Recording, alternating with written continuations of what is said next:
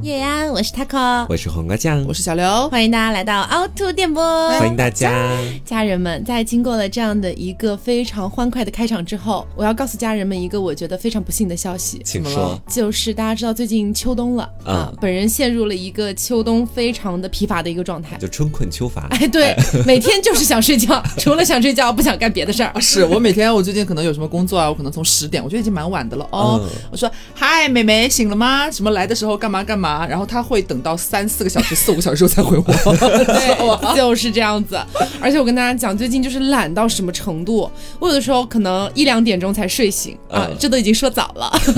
然后睡醒了之后就在想，我今天要吃什么饭呢？大家就是中午都会有这个问题嘛。然后就想，好烦，懒得想，也没有那么饿，就不点了吧。啊，我跟你完全一模一样，就懒到这种程度。对我一般是晚上大概凌晨两三点睡着，然后等到第二天下午的一两点起。起床，你也睡蛮久，我一定要睡满十二个小时，不然做不了仙女。你知道，醒来之后，我的脑子里第一个问题就是我要吃东西吗？嗯，然后构思了大概两个小时，到下午四点的时候想，嗯，晚一点吃吧。对对对，你们连饭都懒得吃啊？对，真的真的懒得吃饭。是，然后到晚上六点钟的时候，终于打开了外卖的 APP，翻一会儿吧，又觉得好像这些我都吃过了，对，也没有什么特别想吃的，要不再晚一点吧。然后到七点钟。我的外卖终于点好，七点半姗姗来迟。到了之后吃两口，嗯，又不想吃了。对，大致就是我最近的一个生活状态。天哪，我们真的是亲生姐妹花吧？是，世界上的另外一个我呀。所以今天就是想来跟大家聊一聊，到底我们怎么会懒成这样？是，就是除了这个点外卖之外，还有非常多的事情，我们都懒到爆炸。嗯，然后跟大家一起分析一下，怎么样对抗我们的这种懒，以及懒真的不好吗？我们要给自己找借口了，是吗？是。然后本期节目我们要非常感谢我们的金主爸爸 New Coco，终于来了，终于来了，跟我们接洽了很久。对，这个品牌是从年初就开始跟我们接洽的，是。它是一个纯天。然的洗发水也是我之前跟大家讲过的，用了它之后，我是真实的开始长头发了。对，但是家人们，我知道大家秃头的人非常多，但是你不要听到这里就直接去冲哈，因为这个品牌的洗发水它会不太一样。比如说你之前有用过一些药用洗发水啊，包括你这个毛囊可能本来就是萎缩老化的这种，可能就长头发长不了。哎，所以它因为它本质的逻辑不是让你生发，它逻辑是让你的头皮达到一个水油平衡，然后才能让你去长头发的这样的一个逻辑。是，所以大家。不要先急着去冲，我们后面慢慢讲。你先筛查一下，看自己适不适合哈。不过反正我本人用了是真长头发了哈。对，而且我觉得这个品真的是我们的重推，因为用了一年了这个产品。二零二一年一月五号是。好，那我们还是今天先来讲一讲这个懒哈。嗯，我先跟大家讲一个，我觉得可能是很多人都跟我一模一样的懒的事情。嗯，就是这个懒是让我觉得非常影响了我的生活的。嗯，就是我可能会有非常多的朋友，然后他们偶尔会给我发一些消息，比如说最近问我要不要出去喝酒啊。或者问我要不要去一起去逛逛街啊，哎，什么之类的。嗯，然后我有的时候会看到，看到了之后我就在想。他说的那个时间我不一定有空，嗯，那我可以先寻思一下，我到时候就确认一下我的这个时间安排，对，然后我再回他，然后我就会忘记，就是忘记回复别人的消息。其实一方面是忘记，另一方面也是懒得去查看我的时间安排啊。然后我就想说再等等吧，然后等等等等就忘记。你想的就是车到山前必有路，到了那个时间段之前，我肯定就能给他一个答复。对，然后你知道最神奇的一点是什么呢？就是比如说我已经忘记了他好几个小时了，比如说他下午一点钟给我发的，可能到晚上十一点。了，然后这个时候我想发个朋友圈，发个朋 想发个朋友圈之前，我突然想起来，我说哇完了，下午还有个人找我聊天了，我现在不敢发这个朋友圈，朋友圈懒得发了，对，然后我就不发朋友圈了。他如果是这样的状态，三年过去之后，发现他可没有朋友了，你知道吗？没有了，而且一条朋友圈都没有。所以最近呢，我就开始想说，每当我想发朋友圈之前，我就去把这些消息全部处理一遍啊。结果就把有这么多消息吗？蛮多的，就各种各样的，有可能是工作上的，有可能是这个朋友方面的一些，太多了。然后每到这种情况下，我只能到我想发朋友圈之前，逼着自己去把这些消息回复了。其实我有跟你差不多的那种经历，就是大家知道吗？我们现在基本上都去那个健身房里面，嗯，找健身教练一块去训练自己的身体了。对对对。然后因为我们的那种是。完全私教模式的，他基本上每天都会定时的给你发消息说啊，你今天来不来呀，或者怎么样的。然后其实有的时候我下午我是想去健身房，但是我可能就在看到他消息的那一秒钟的时候。我不知道怎么回事，我就是不想回复他，我想晾他一会儿。我说，嗯，给自己多一点考虑的时间，说不定晚一点我就不想去健身房了呢。我就先这样吧，就给他把那个消息放在那个地方。同样也是等到我想发朋友圈的时候，我就在想，完了，健身教练可能会看到我的这条朋友圈，那我先前根本没有理他的事情，岂不是就会败露？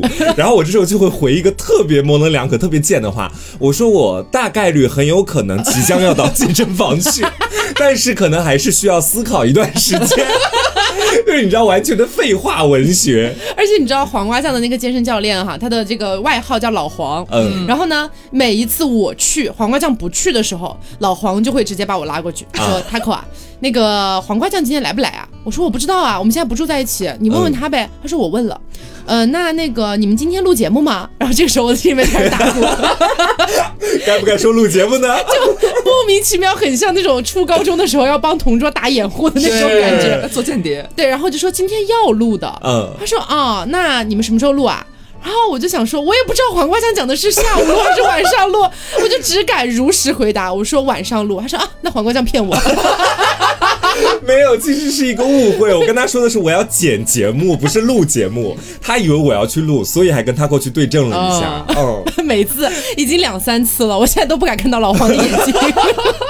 主要是我不太回复他，所以他就会去找他给我寻求真相。是，那你知道，其实瓜他每次懒得去，其中有一个很很重要的原因是他懒得化妆。哎呀，他不是真的懒得出门，他是别说了，家人们。就我最近有数次，然后我下午要去，我就会跑到瓜的房间，我说敲敲门，说瓜下午去健身吗？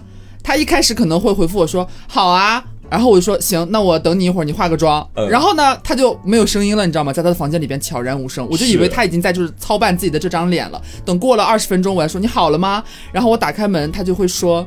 嗯，刘，我想了一下，我还是有点不想去了，不然这次你先自己去吧。我说 OK fine，你要不想去，你就早点跟我说你不想去嘛。他就可能他会自己挣扎很久，最后还是会懒得说啊，我就推翻我前面答应的这件事情罢了。就是我不去健身房最核心的原因，就是前面刘说的我不想化妆这件事情。但是我会故意的把它包装成各种其他的原因，比方是说我会跟我的教练讲说昨天训练太累，或者我的腿太痛，哪里太痛。实则就是不想化妆。教练说你昨天并没有来过啊。就是你知道我会因为不想化妆而去谢绝掉很多别人的邀约，不只是健身房。嗯。就比方是说有人约我今天晚上要不要一起出去喝酒，只是一个娱乐活动嘛？对。然后我这时候我就会跟他说我思考一下。其实我思考没有什么其他的，就是在想我要不要去把这个妆化了。因为对我来说，我出去是一定要化妆。我逐渐已经没有办法接受在外面不化妆的自己了。嗯。我觉得那是一个落魄的奴婢。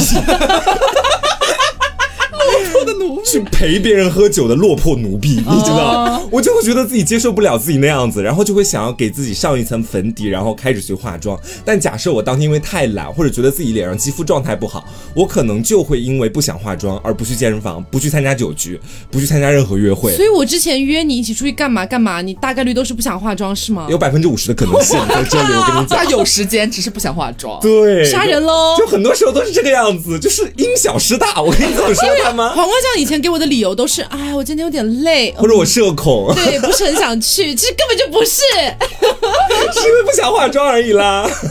然后还有一件事情也是真的够懒，真的应该跟很多姐妹都一样，就是大家爱不爱整理衣服这件事啊？有没有人是喜欢整理衣服？有没有人是真的爱整理衣服？我觉得肯定会有，但不是我们，这都是阶段性的，可能真的已经堆太久了，是看不下去了，再收一下。然后我最可怕的时间段就是来到了换季的时候，因为大家知道我们现在的衣柜里面可能很多都是春夏的衣服，是。然后我现在买了非常多秋冬的衣服，然后呢，我肯定要进行一个置换的动作，就要先把春夏的衣服收起来，再把秋冬的衣服挂起来。是这个步骤我拖了一个月了。一模一样，一模一样。所以你知道吗？现在我家里面那些秋冬的衣服全部堆在我的沙发上，就已经堆成了两座大山。我每天就是愚公移山，你知道吗？我跟你相同，但是我们俩的展现方式不太一样。就是因为我的那个房间有一个小的衣帽间嘛，我当时还挺看重这个衣帽间的，我就会把秋冬的衣服基本上都堆在那个里面，然后等到换季的时候，我应该把那些秋冬的衣服全部拿出来，放在我的那个晾衣架上面，给他们先晒一下嘛。是，然后这时候我就会选择不进入那个衣帽间。你就是鸵鸟。每次进到房间之后，看到衣帽间里面有很多衣服堆在那里，赶紧把门关起来，然后就回到自己的床上静坐，然后开始打开那个购物软件去搜秋冬款的最新衣物。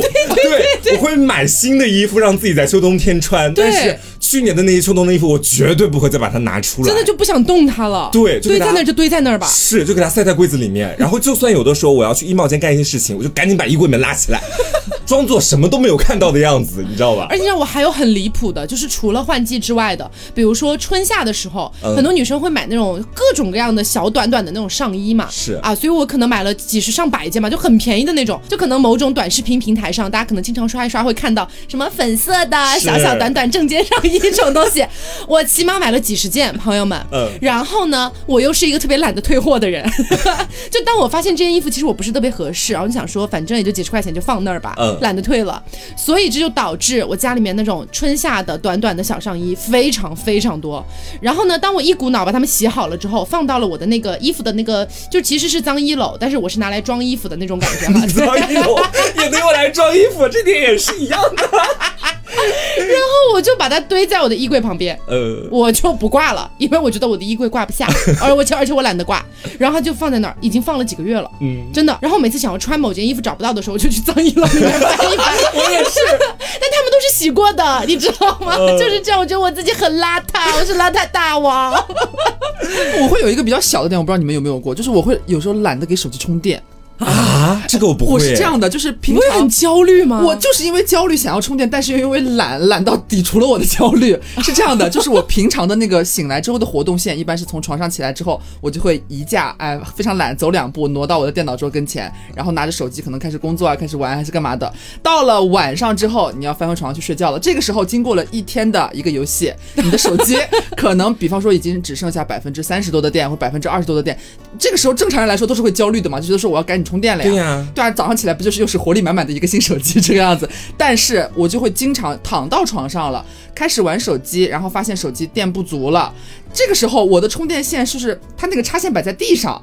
就是线没有在你手边触手可及的地方，我就会因为懒到，就是懒到就是不想翻身去再够一下地上那根线，把它捡起来插上。我说，哎呀，这这一晚上这二十的电应该也不会耗光，自动关机吧？算了，早上起来起床时候再充电吧。我会这样。天哪，我这个懒的这个毛病，就针对手机充电这一点，是因为什么而改变的呢？是因为我谈了男朋友之后，就是晚上要跟他打电话或者打视频，我会因为担心说打到一半可能会自动关机，人消失了，我会强迫自己，然后再。翻身从温暖的被子里起来，把那根线拿起来，嗯，不然我还是拒绝的。这种懒其实是可以拯救的。我拯救我这种懒的方式，就是在我的那个床旁边，不是有那个插座嘛？我就直接在上面扣上一个充电器，它离我特别近，我只要一坐起来，我就马上能摸到，给它充上，嗯，就会觉得还行。那它的布局不允许。对，就是你必须要把充电器放在你一个手可以碰到的地方，就可以克服。对，因为我就只弄了一根线在卧室里边，而这根线就是随着我在卧室的活动，会跟随我去我房间的各个角落，你知道吗？当我坐在化妆桌上的时候，可能这根线线很长，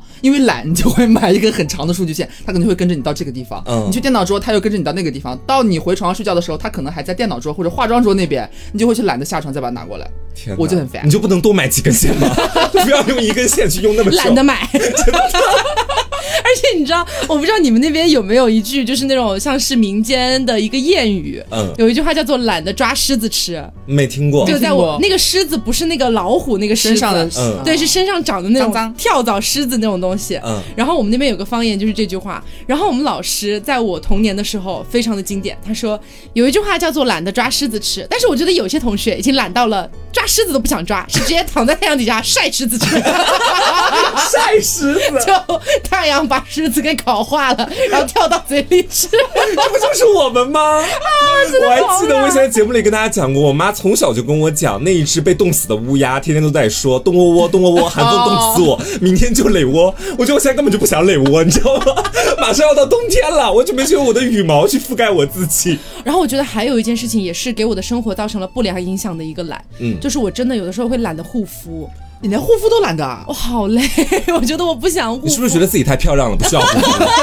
不要随便夸我。但是你知道，就是我是什么情况哈？就比如说我今天出门化妆了，化妆我是绝对不会懒的。嗯，但凡我要出门，我必化妆。这点你跟我不一样。对，哪怕迟到我也要化妆，努力不迟到。对，但是吧，就是有有的时候晚上回来了，然后可能就我会拖拖拖。比如说回到家的时候可能是七八点，嗯，但是我会一直拖到十一十二点，然后已经准备要去睡觉之前才。好不容易去卸妆，然后卸完妆之后就觉得好累，人生为什么这么累？我为什么要给自己上这么多的枷锁？然后就觉得护肤好麻烦。我现在如果还要敷面膜，我可能还要搞半个多小时。我脑袋里开始疯狂转这些念头，嗯，想不要护肤了，就这样睡觉是吧？对，我就觉得我现在的皮肤状态也挺好的，睡吧，晚安。然后这就会导致。我一旦就是可能长期的不护肤，它可能就会长出一些小闭口什么之类的东西，是就很烦。哦，其实你说到护肤，包括是自己洗护这方面的，我觉得我自己也是有很大问题的。嗯，我不会去不护肤，就是我基本上护肤这件事情是我一直都能够坚持的。你只是不想化妆，对，不想化妆。包括在护肤之前的一些有关于洗澡的事情，我真的是能拖多久就拖多久。嗯，比方是说我七八点到家，然后基本上就是要卸妆嘛。嗯，我一般会把卸妆跟洗澡这两件事情放在一起去做。所以就是我什么时候洗澡就什么时候卸妆，所以我回到家之后我都会先想躺一下，一躺可能就躺三个小时。对对对。到了晚上十一二点，哎呦真的不行了，如果不卸妆，明天早上起来我就毁容了，我就变我就变成东施了，可能就，然后我可能就会这时候跑到卫生间里面去，卸完妆之后又会想，哎呀我今天把脸洗干净了，那我还要不要洗澡呢？那洗澡的话又会觉得很麻烦，然后想了半天之后还是决定要去洗澡，因为我以前在家里面的时候，我妈都会催我每天都洗澡，已经给我养成习惯了，洗完澡之后又会开始想说，哎呀，还要刷牙，我就觉得自己是一个好麻烦的女孩。然后刷牙还有一个特别好笑的事情，就是现在大家不都流行买那种电动牙刷吗？对。我买完之后，就是一开始那个东西寄到，电动牙刷是有电的，然后把它用到没电之后，我想，哎呀，要充电太麻烦了，我去买手动牙刷，然后又网购了手动牙刷回来之后刷了一段时间，说，哎呀，手动牙刷脏了，那电动牙刷 在哪里充电器？又买了一个。新的电动牙刷啊！我已经有两个电动牙刷了，在现在。好夸张。对，然后等到我现在用到第二个电动牙刷的时候，我已经把那个充电器就放在了我的那个洗漱台上面，我就担心自己，怕自己再找不到它，然后到后面又要买新的。你就应该随时把你那个充电器就放在那里插着电，然后每次用完你就插上去让它随充。我现在就是这个样子的，要不然的话我真的很难保证电动牙刷不会被我丢掉或者怎么样。能陪你多久？对，一个月吧。多久？你双十一有买新的电动牙刷吗？没有，没有，现在还是在用的。不过你说双十一，我还想到最近买东西嘛。嗯。就以前我不知道是什么时候开始的，买东西都要先付定金，你知道吧？是是。然后我先前买一个洗面奶，先让我付了十块钱的定金。嗯。我当时我想说，我一定要把这个洗面奶买到手，然后用它来洗自己的脸。等到要付尾款的日子的时候，我就看到那个购物平台给我发消息了，说尽快支付您的尾款哦，不然的话这个产品可能就买不到或者怎么样的。嗯。然后我当时我想说，哎，再拖几天再付吧，再拖几天再付吧。后面的活动结束了。就是我十块钱尾款，对，也收不回来了，然后我也没买那个东西。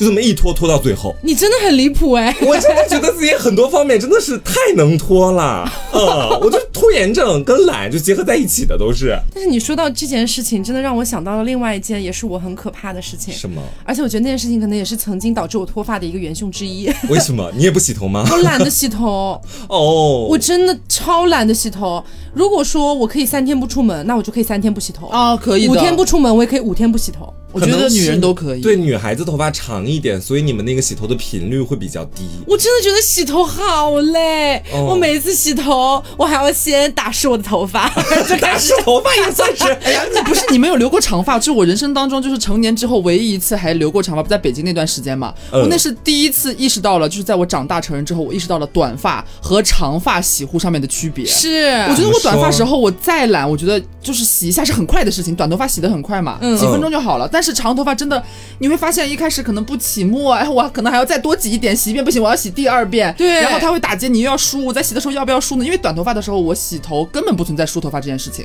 我很不爱梳头的。但是长头发的时候你就没有办法，你就觉得洗头是一件非常麻烦的事情。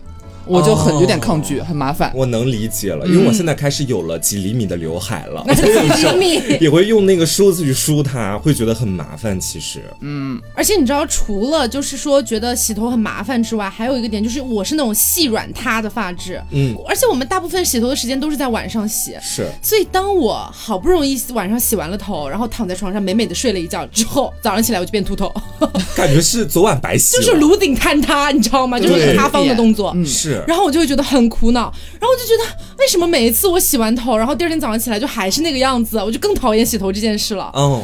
所以说，当一月份 New Coco 这个品牌来跟我们对接的时候，其实我一开始是质疑的，你知道吗？因为他们主打的除了说养护你的头皮，让你长头发之外，还有一点就是自然蓬松，说你可以不用早上洗头，你就晚上洗，第二天起来依然蓬松。我想放屁，当然不可能在。我说我从来没有见过这么好用的东西。是，然后我就试了一下，我必须跟大家摸着良心讲哈，就是头一两次试的时候，它的效果没有那么明显，嗯，它不是完完全全那种立竿见影，第二天起来马上不一样的那种，但是你多试那么两三次之后，你多给它一点机会，你真的就会感觉，哎，我好像昨天晚上洗完的头，到今天它确实还是有一种发根是立着的感觉的啊，早上起来还是蓬松的。对，而且它的那种蓬松感，它不是那种就是很干燥、很柴的那种蓬松，嗯，就有一种空气感在里边。对，这种感觉比较的奇妙，它感觉你的头发还是润泽的，但是它的发根又是立住的，是这种感觉。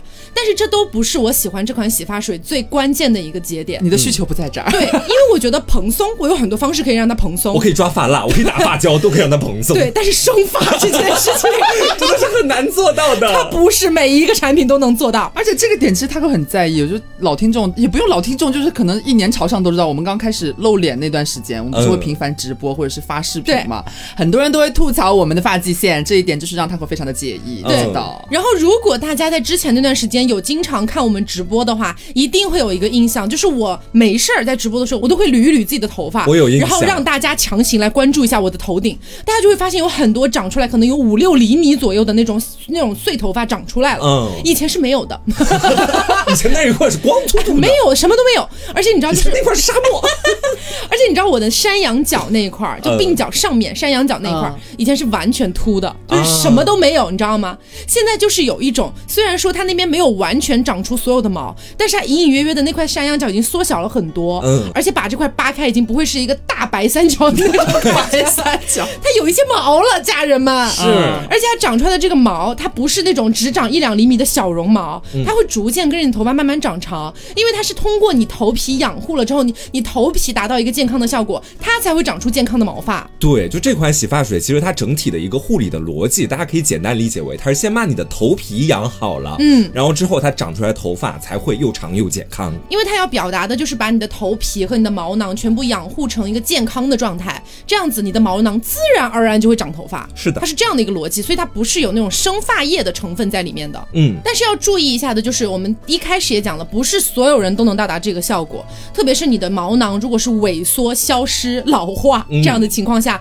就即便是用了也不会长头发的。是，就你毛囊已经带掉了这样子，或者什么脂溢性皮炎啊，这是他们有特殊强调过的一些，就是它还是有一些些使用门槛的。它是一个需要长期坚持的东西，它，并不是一个说我今天哎我用了一次，明天我这毛囊里边就冒出两根毛发来，也是有点困难，是需要你长期坚持能看到效果的，是真实的。嗯，那么这个产品它的成分，我觉得有两个东西值得提到，一个是它的核心成分是椰子油，就之前大家如果说刷某红书什么之类的，应该会知道椰子油这个东西护发是很好的。对，但是如果你单纯直接用天然纯天然的椰子油来护发，会非常麻烦，因为椰子油在二十多度左右它就会凝固，是那个油感会很重。对，然后你可能弄得全身都是油，然后堵塞下水道这种感觉，自己头皮也洗不干净，对，就很麻烦。但是它这款产品相当于是把天然的椰子油做成了一个更好去使用的洗护产品。嗯，对。除了这一点之外，还有第二个点，就是它用的那表面活性剂，嗯，它不是普通的洗发水用的，它用的表面活性剂是葡萄糖苷 APG 这个表活。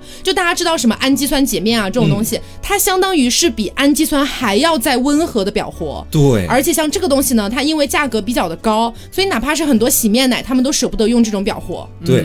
而且我觉得说有一个点非常值得大家注意哈，就是其实有的人他们在选择洗发水的时候可能比较随性，嗯，加上他头皮比较敏感，所以可能就会。导致说你在用某些洗发水的时候特别不得劲儿，那个头屑啊特别多或者怎么样的，你可能从来没考虑过是前面他给我所讲到的你的洗发水成分够不够温和这个问题上面去。对，而且还有另外一个点是什么哈？这个也是我前段时间才知道的，就是有的时候你用的洗发水里面的成分够不够温和，可能会影响到你面部的护肤。嗯，因为你想想看，如果你在头上用的洗发水是那种特别刺激性的，当你用淋浴头把它冲掉的时候，那个泡沫会在脸上划过，整体等于说也会对脸形成一定的刺激。哦，我还从来没有想过这个问题。是，所以有的时候用一个很温和的洗发水，对你护肤也是有一定帮助的。嗯嗯，好，那么如果说你现在已经筛查好了，你觉得你是可以使用的，不好意思，我们要再劝退一波，这个产品真的有一定使用门槛。对，从来没说过品牌的坏话，是事儿会有那么一点多。首先第一点就是，如果你之前用过药用洗发水的话，就是各种的，比如说里面含有一些药用成分的一些洗发水，嗯，那么建议你可以先去查看一下你之前用的是哪一款，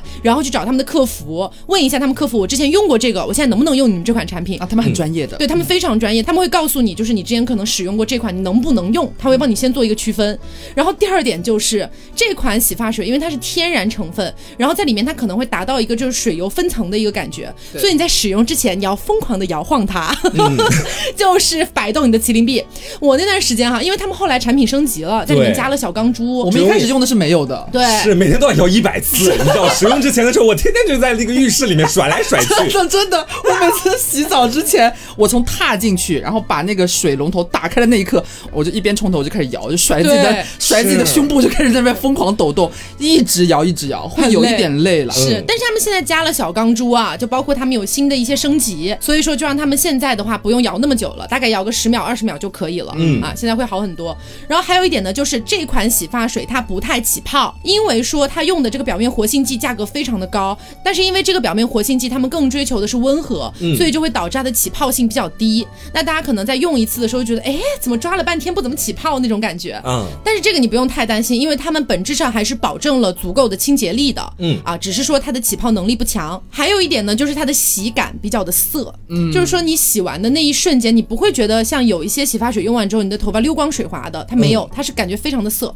但是，一旦你吹干了，它又会回到一个比较丰盈水润的状态。对，这一点蛮神奇的。所以，如果大家要去使用的话，我不建议大家在洗完头还没吹干的情况下就用梳子去梳开，你会梳不梳不完的。对，那个时候会疯狂打结。对，一定要先吹干再去把它梳开。嗯，总之呢，关于这款洗发水，网上对它的风评就是几个字，叫做最好用又最难用的洗发水。就它有很多你需要去注意的东西，但是你如果真的是好好的使用它了，是能够达到一个很好的效果的。嗯，它说明书有二十多页的，慢慢看吧。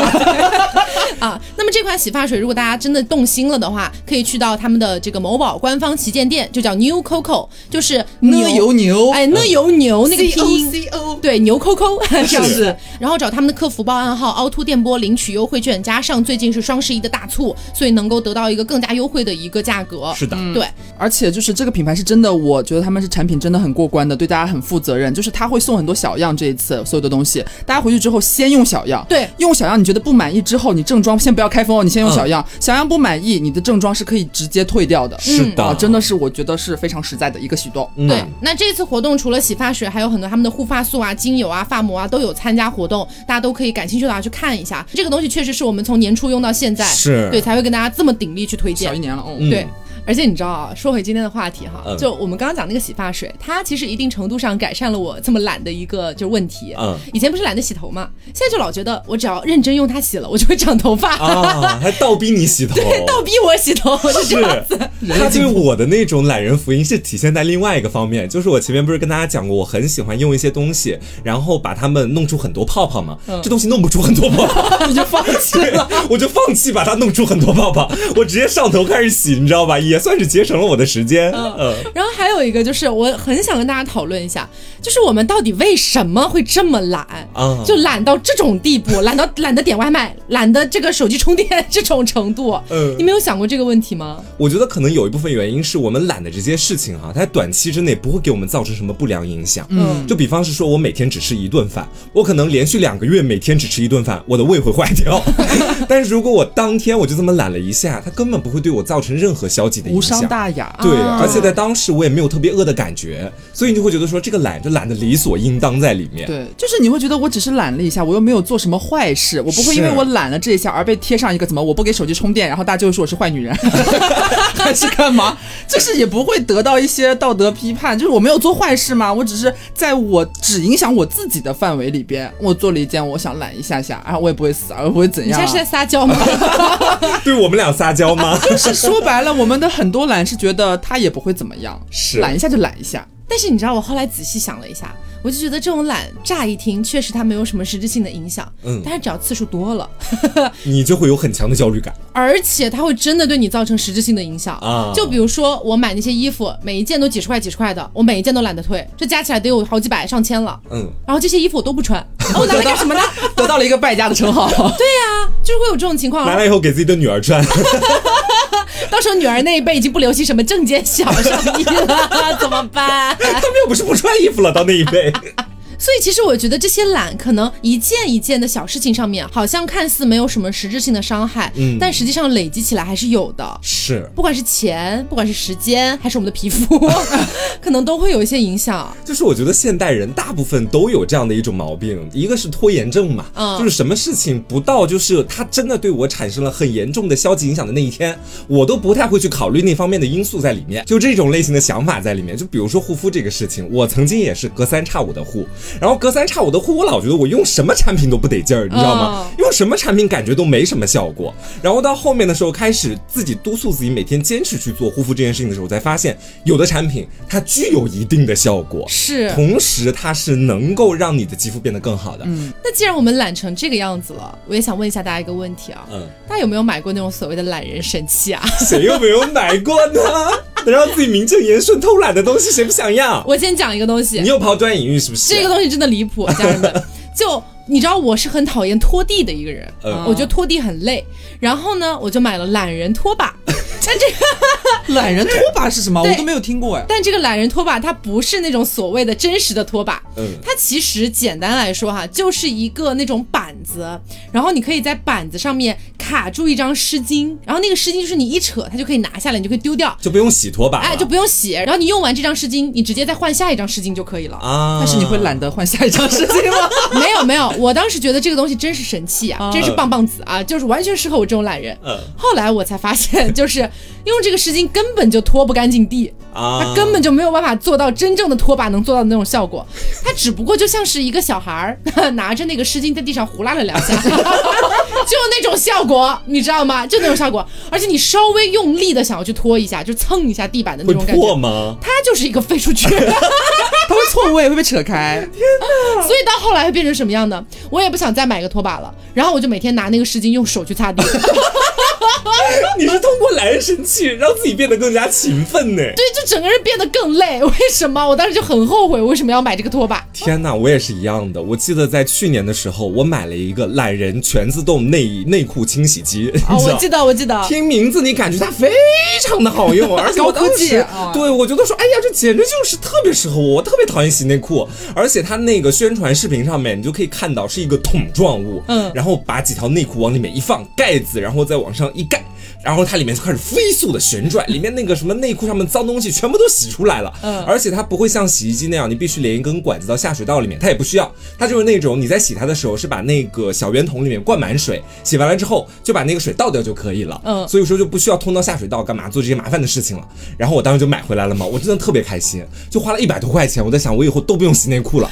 然后我当时就打开了那个东西，把里面放上了水，然后再把内裤都放进去，盖上盖子。我想象当中的场景是和视频里面一样。它就可以自动洗，我就可以不用管它了。嗯，直到后来我发现它的那个桶四周因为都是塑料的，然后因为里面那个转速太高了哈，就是那个桶会四处摇晃，像蹦迪跳舞一样，咚呲哒呲咚呲哒，在外面发出很大的声音。然后它下面那个负责旋转的部分和上面的桶是分离的，你知道吧？嗯，它上面那个桶在摇晃的过程当中很有可能会飞出去。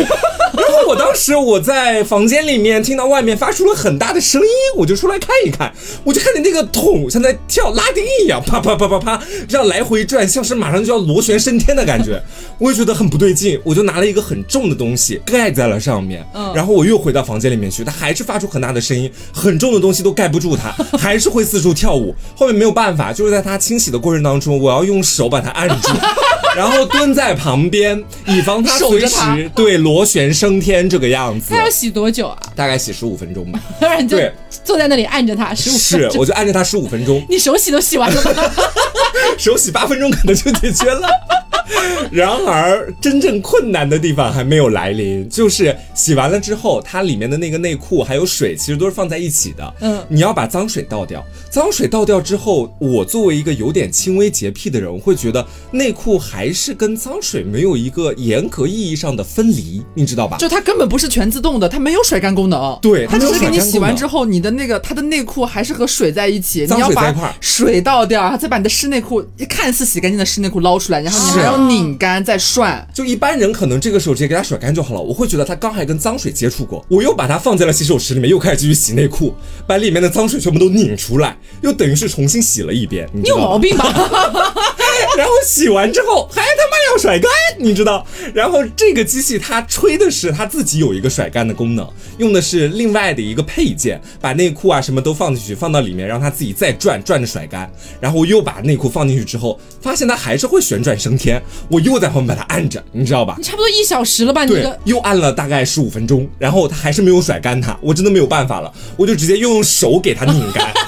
然后再把它挂在了外面的架子上面。你真的好像那种买了一个人工智障回去。是，就是我这么一来一回，我花了一个小时。对，它结束之后，它还要涮桶，然后把桶收起来，洗三条内裤花一个小时，还得清洗那个内衣清洗器，我就会觉得很无语，你知道吗？所以你后来那个东西还留着吗？留着，在阳台呢，晒变形了已经。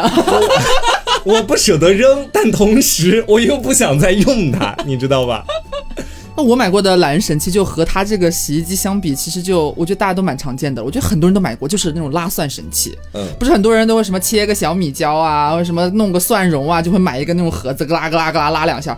我之前我我就买过那么一次，嗯，然后我就发誓我再也不要买这种东西了。为什么？就可能我觉得好像，甚至有一些人会觉得它确实蛮好用的，但是在我这里我就觉得反而让我费了很多事情。嗯，我觉得我比方说我要弄个蒜蓉，我要切个蒜末。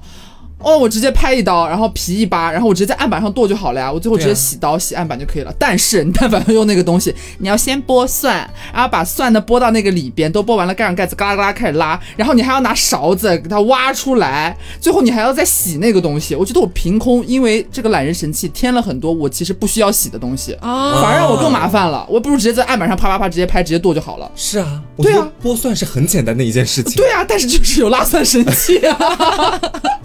那么既然说到这里，我觉得有一个问题也是不得不呼之欲出了，嗯，就是我们有没有尝试过，哪怕只是尝试过，找到一个什么样的方法去改变我们的这种懒惰？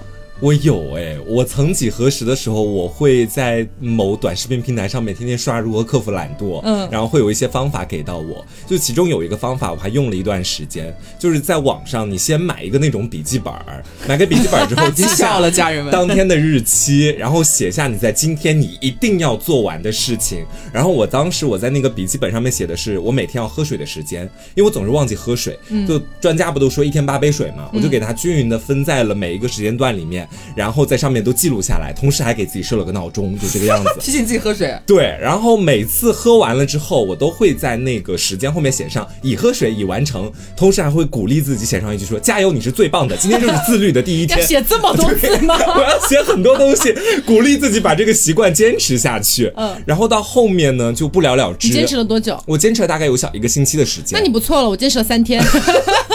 就你会觉得说，为什么我要去写它？好麻烦！我想喝水就喝啊。对，然后那个本子你后面看到它就觉得烦，就为什么我要写这么东西来记录我一整天要做的事情？对，而且以前还会说给自己养成一个记日记的习惯，为了让自己记日记，还会买很多那种可爱贴纸。哎，这不是刘总吗？对，就像是记手账那种感觉。对，记录下自己的心情，画一画什么的，后面全部丢掉了。我就记得那一年，他跟我说他要开始认真的记手账。二零二零年的一个冬天，对，他。跟我说他要认真开始了，我说好。然后呢，后来他有一天好像也是双十一吧，他就跟我讲说他要买八百多的胶带，他为此跟我大吵一架，当时大吵一架，我说有毛病。我们四个人就是在家里边，就是情况很严峻。对哦，但是我当时就是心血来潮，就是那个热情是被点燃的最旺盛的时期。我觉得我现在就是我懒惰崛起的时刻，我就马上要打败他了。好不容易我现在热情高涨，我为了克服我这个懒惰的这个毛病，我为此付出了八百块，然后他开始。指责我，然后但是我就 我有赌气嘛，我最后还是买下来了。最后他也就是放过我说好，那你就要坚持，你已经花八百块买胶带这种东西了。我说好。然后我也真真是坚持了蛮久的，我大概坚持了有小半年吧，因为他那个本子是要一天一天写的，就一天就是一页，一天就是一页。你的这个坚持跟与我赌气有关系吗？就是有一些些啦，但是呢，就是也有一些小小的帮助。坚持大概有小半年的时间，嗯，是大概五个月左右吧。然后就是逐渐，我会有一天开始慢慢觉得到那个点儿，其实是我之前每天固定的要坐在那边开始要翻开我的手账开始创作的时间。从某一刻开始，我就想要直接从沙发上爬起来，回到卧室 躺下。我觉得我今天好像也没有发生什么有趣的事情值得记录呀，就算了吧。然后时间隔得越长，比方说你已经有两天甚至三天已经没有记手账了，你就会更加抗拒再翻开那个本子。你会觉得说，我打开我是不是还要再编？就是出于你的愧疚感，我会觉得我前两天没有写，那里是空白的，我是不是还要花点心思编点东西上去把它填起来？就因为这个负罪感，然后逃避它，然后。纯粹就完，后面就完全放弃这个东西了。天哪，那个本子还挺贵的呢，胶带也不便宜。废话，因为这件事情我基本上是从头到尾都有所参与。当时他会跟我说你要买八百块钱的胶带的时候，我真的是一个叹为观止。瞠目结舌，因为我跟大家讲一下，如果你是一个手账资深爱好者，然后你在双十一的时间，你真的花了几大几百上千去买胶带，其实我觉得没问题。是，但主要是刘那个时候是刚刚开始，刚入门，他也只是刚刚燃起一点小小的兴趣，所以我们所有人才会觉得如此的不可理喻。所以我们可以明显感觉到，记录这个方法是根本没有用的。是对，大家最后就会懒得记录。对，记录这个事情，它本身也算一件事，它是多出来的，而且它很，它是一个显得很勤快的事情。你知道吗？所以我后来就自己也不知道是不是我自己，反正是我没有看任何的一些什么攻略之类的，我自己总结出来了我自己对抗懒的一个办法，就是以懒克服懒。怎么说？展开说说。我们前面讲到的是以勤奋来克服懒嘛？不要不要不要！我们所有人都想躺下，所以我就后面想到说，既然我今天不想收拾衣服，那我今天就不要收拾了。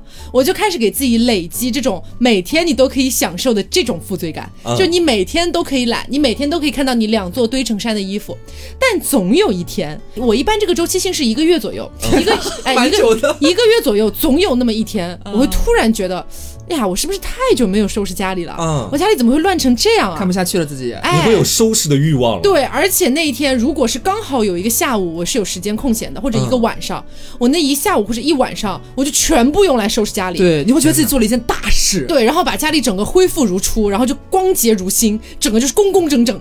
然后当下觉得，嗯，不错，我克服了自己的懒，然后再来一个月的循环，真的。但是这样子，我起码能保证我每一个月家里面是没有那么夸张的乱的，乱到一定程度上。它又能恢复到一个比较整洁的状态。哎，我跟你说，我也有一个办法，但是比你要激进一点。嗯，是我曾经就是初高中的时候去克服自己懒惰的方法。你刚说到这个，让我突然想起来了。就以前初高中的时候，我的房间也是比较乱的，然后会堆各种各样的书，比方说看过的漫画书啊，也没给它放到书架上，就直接放在床头柜上面。各种各样的袜子什么也是乱丢，但这些衣服什么的，我妈基本上都给我收掉。但是书什么东西的，基本上都是我自己去收，我也不太想让我妈动。嗯，但是。就是有的时候就那么一两本书，它摆在不该出现的地方，你根本就懒得收拾它。嗯，所以我那时候就有一个方法，就是我会把我那两个书架的书全部糊到地上去啊，然后让整个房间乱成一团，乱到你根本没有办法看的地步。然后我就开始坐下来，慢慢的收拾，把整个房间都收拾如新。他像一个病人。我以前真的是这样收拾的，就是当我觉得说我要收拾，但我记不起来我自己那个想要收拾欲望的时候，我就会在这时候推自己一把，逼自己一把。包括到现在，我可能没有那么极端了，嗯，但是会借用这种方法。比方是说，呃，我的床上很乱，或者我的书桌上面特别乱，我会先把所有的东西全部都弄到地上去。啊，我大概明白你的意思了。嗯，其实我前段时间刚搬新家的时候也是这样的，就。我带了几大包衣服过去，然后我一直都懒得把那些衣服挂到我的衣柜里面去。然后我每次要穿衣服，我要去翻那些就是编织袋，我就觉得很麻烦。是，然后我终于有一天痛定思痛，我就把那两袋衣服全部抖在我的床上，乱的爆炸，就是一整个愚公移山。哦，然后我就开始觉得不行了，他们既然都抖出来了，我现在要么就是把它收回编织袋，要么就是放进衣柜里，那我还不如放进衣柜里。是啊，就有时候你要逼自己一把，是，包括是以前有的衣服，还也也有一些人可能就 躺在床上，就这样睡吧。那你那你堕落吧，你你化成泥土吧，你不适合听我们给你讲这些方法。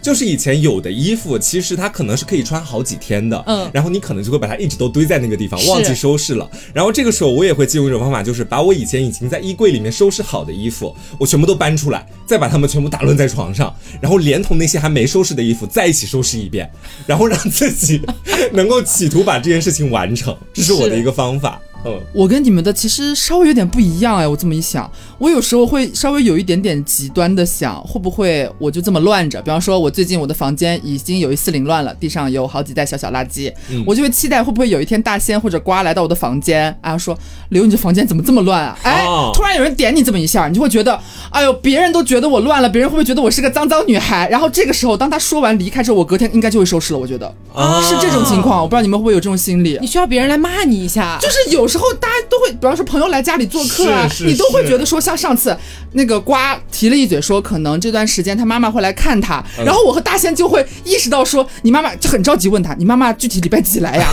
在你妈妈来之前，咱们把家里边再收拾一下，因为在此之前，其实他和我每次来也能看到，其实家里边已经是一个不太整洁的状态了，是一片汪洋。对，但是我们又并不想懒得收拾，你知道，所以就会期待出现一个契机，让你不得不收拾。这个契机有可能是朋友的到访，你迫于面子，迫于留下好印象。也有可能是因为我前面说的那种啊，朋友觉得有点看不下去了，憋不下去了，哎，说你一嘴，你心里面由于觉得好面子，哎，我不想被朋友说我很乱，才会激着你去做一些改变，做一些收拾。所以这提醒了我们，其实如果我们身边有这种像我们这样懒得收拾的一些朋友的话，我们就应该每隔一两周提出，我可以去你家玩一下吗？对，串门要求，促进他去收拾这个样子。对，而且这个是有用的。对，而且其实你这个让我想到前段时间我一直都没好意思跟刘去讲的。一件事情，也是因为前段时间我的整个房间太乱，然后因为我自己太懒不想收拾，我就很想告诉刘我说，你能不能到我的房间来指导一下工作？就是你可以进到我的房间说，这里需要收拾，那里需要收拾，那里赶紧给他整理好，这个衣服赶紧收好。当我接受到 对，当我接受到别人对我有这种命令式的要你去收拾东西的任务的时候。我的那种积极性反而会特别高。你也是任务管理器，我也不知道，就很奇怪。就前面讲的那种方法，可能就别人刺激你嘛。还有一种方法，我觉得也是比较偏的，就很邪门的一个方法，就是你可以交一些特别会收拾的朋友。张老师是吗？上次任务转嫁。对我，因为自己心情不太好，我请张老师到我们家来跟我一起喝酒。然后我们俩喝到中途的时候，他去上个厕所。然后在我跟大仙的那个卫生间，他门一关，半个小时都没出来。我就问他，哎，到底怎么回事？就拉什么东西的时候 也不会这么久吧？我就敲门，他说，哎呀，你们的这个厕所实在太乱了，我给你们都刷了。我当时进去之后，我恍如隔世，你知道吗？我说你为什么要刷啊？他说我就是有这个爱好。他跟我是这么讲，看不下去了也。对他也是看不下去，但他也说就是自己就是特别喜欢刷厕所。就看到到别人家里面就想把他的厕所都刷一遍。张老师确实有这个癖好，对，那期节目里面他有讲过。是，就以前在大学住宿舍的时候，他就是天天就在厕所里面工作，就是这种，很奇怪。所以这种朋友可以多交一点，我觉得。是，而且你知道刚刚讲到那个就朋友的督促这一点，确实让我就是突然恍如隔世，真的是恍如隔世。就前段时间，然后家里面也是就是两座衣服的大山，我不想去移动它，嗯，然后包括地上可能会有些猫砂的那些就是小颗粒呀。什么之类，我都懒得管，你知道吗？觉得很累，我不想动，我觉得也还好，我可以忍受。嗯，然后就在这个时候，然后呢，我的弟弟他跟我讲说，呃，他有一个朋友，本来说想来我们家蹭饭的。然后我当时我就是一个警铃大作，我说我们家现在的状态能允许别人来我们家蹭饭吗？然后我没有想到，就因为这件事情，我回去当天晚上就把家里收拾了。哦，虽然那个朋友不来，但是我突然没来哦，没来，我没我说没有没有让他来，但是我突然就意识到，我们家里好像现在真的不能见人了，任务紧迫，对，任务非常紧迫，我就开始疯狂收拾，像个女特工一样。对。对，而且我会发现，我前面刚刚说的那种方法，经过 Taco 后面这个势力的点拨哈，我会发现有时候是蛮难实现的。就是你可可能真的关系蛮好，像我们这种合租的朋友。你真的是到了忍无可忍的地步，你都不一定会去他的房间说，哎，你房间好乱啊！你会给朋友很多包容，所以可能你就永远等不来那一个东西。然后我就想起我上一次去那个他和他不是新和弟弟住的那个地方嘛，我去我去吃饭，我去撸猫，然后我进去就看到了一片狼藉。我到最后走，我也没有跟他给我讲说你家好乱。他你他讲了的，他说啊，你们家虽然乱了点，但还挺温馨的。对对，我会包装。你看，所以其实很多朋友。也不一定会讲，所以这个可能要分人，或者你要跟朋友讲好，呃，我们就签一个友好协议。而如果你觉得我这边有点乱了，请你及时告诉我，不要怕我抹不开面子，及时告诉我，这样才会督促我来清理，好吗？哎，不如我们刮线，我们就签订一个这样的友好会谈。就你下次来指导我的工作，对我现在当我的主人，我现在就可以指导你。你房间的三大包垃圾，我们今天录完节目就一起先去丢掉，好不好？我房间里也有三包，我们一起。我待会儿就去丢垃圾。